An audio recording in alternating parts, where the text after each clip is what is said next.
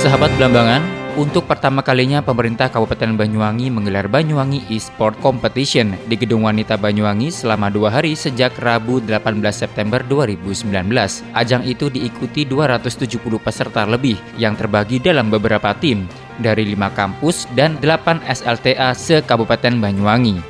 Selain peserta, ratusan penonton dan pendukung tim sangat riuh di depan layar LED melihat para peserta saling beradu strategi untuk menjadi pemenang. Samsudin, asisten administrasi umum Kabupaten Banyuwangi, dalam sambutannya mengatakan, selain dapat melatih ketangkasan dan meningkatkan kerjasama tim, kompetisi ini juga dapat melatih dalam pengendalian emosi anak.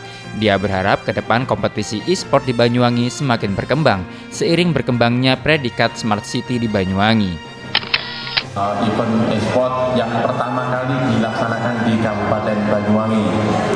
Tentunya kita sebagai warga Banyuwangi uh, merasa turut bangga. Tapi kami yakin semua ada yang ada di sini paling tidak bisa membedakan apa itu gaming dan apa itu e-sport. E-sport ini ditujukan sebenarnya untuk melatih adik-adik sekalian untuk uh, bisa bermain dan melatih uh, kondisi emosi.